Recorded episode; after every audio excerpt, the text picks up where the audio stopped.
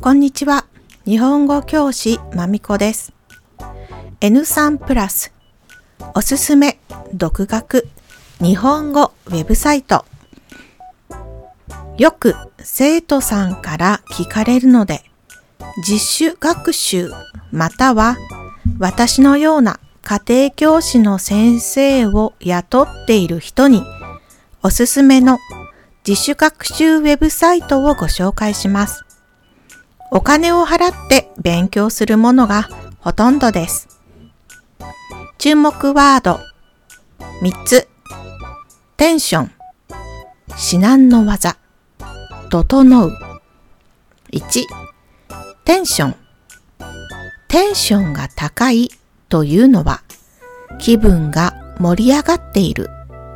テンションが低いというのは気分が落ち込んでいるという意味です。2. 至難の技実現するのが極めて困難なこと。実際に成し遂げることが難しいこと。かなり厳しい状況で何かにチャレンジするということを言います。例えば、新しいゲーム機を買いたいが、妻を説得するのは至難の技だ。3. 整う。最近流行っている言葉になります。今年の流行語にもノミネートされるかも。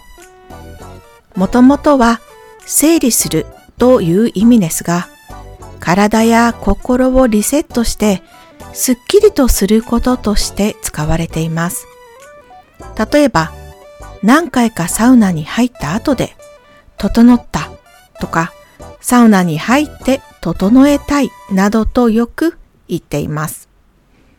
それでは、スタートこのポッドキャストを聞いてくれているのは N3 レベル以上の人、またはリスニングにチャレンジしたい人だと思います。今回ご紹介するのは自主学習をサポートするウェブサイトです。基本的に多くのウェブサイトは PDF をダウンロードしてその文法説明のビデオを見ていくスタイルです。利点としては説明や会話を何度も繰り返して聞くことができ値段が安いことです。先生にその場で直接聞くことができないのは大きな欠点です。まず最初に紹介するのはたくさん文法の YouTube ビデオを出している日本語の森です。レベルは N1、2、3ですが N3 はただいま準備中となっていますのでもうすぐ出てくると思います。先生たちがコミカルな演技をしたりして親しみが持てる楽しい雰囲気のビデオになっています。皆さん、子供番組の先生のようなテンションです。お値段は月額1480円です。テキストはオリジナルのものを使っています。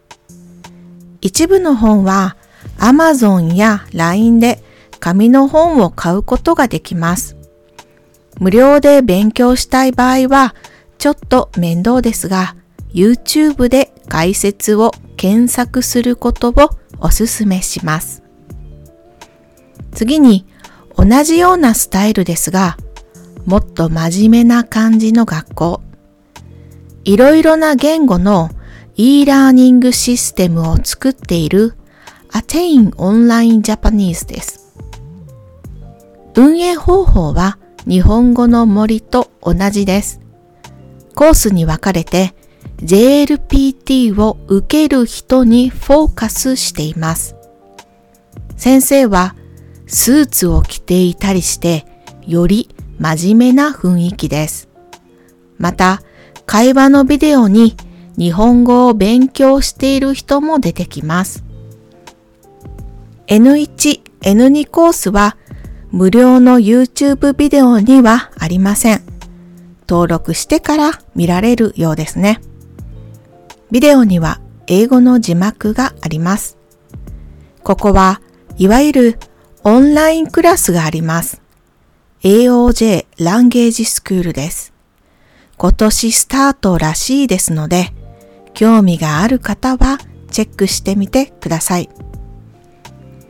日本語を勉強している他の生徒と一緒に同じ授業を受けて先生に質問したり生徒同士で会話をしたりできます。参加型の日本語のオンラインクラスは各国に存在しているので、ウェブサイトで内容と金額を比較して選んでくださいね。月額 14US ドルからです。日本円で約1500円くらいかな。また、ビジネス会話やビジネスマナーのコースもあります。ざっくりまとめると、だいたい閲覧のみのコースだと1500円ぐらいが日本語の平均っぽいですね。文法は勉強できますが、それを使った会話が十分にできないところが多いのが欠点です。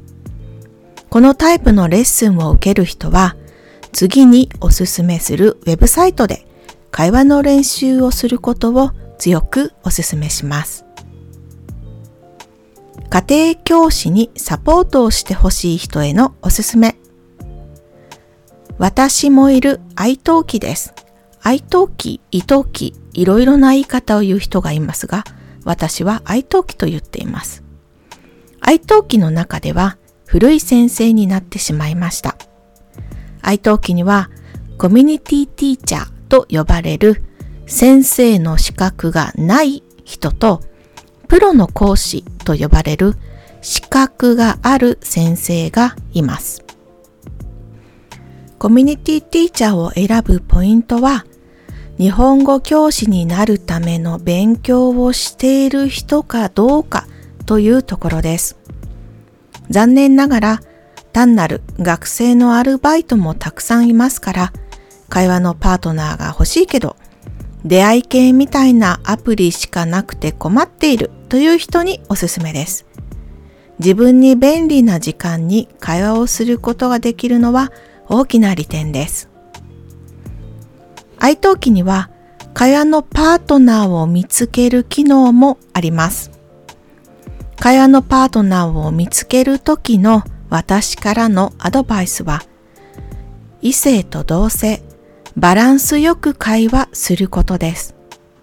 また、1時間話すなら、30分は日本語、30分はあなたの国の言葉、平等に会話をしてお互いに上手になっていける人を探してください。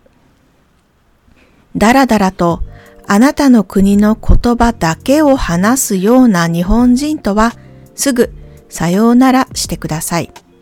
あなたの勉強になりません。異性とだけ話すのはなぜいけないのか。それは日本語にも性別ごとに使う言葉とかリアクションなどがあって、どうしても頻繁に話している言葉を無意識にあなたがコピーしてしまうからです。直せばいいじゃん、と思う人もいるかと思いますが、一度ついた癖を直すのは至難の技なんですよ。今日はウェブサイト3つご紹介しました。またチェックしてみてくださいね。今日はここまでお役に立てれば幸いです。ありがとうございました。終わり。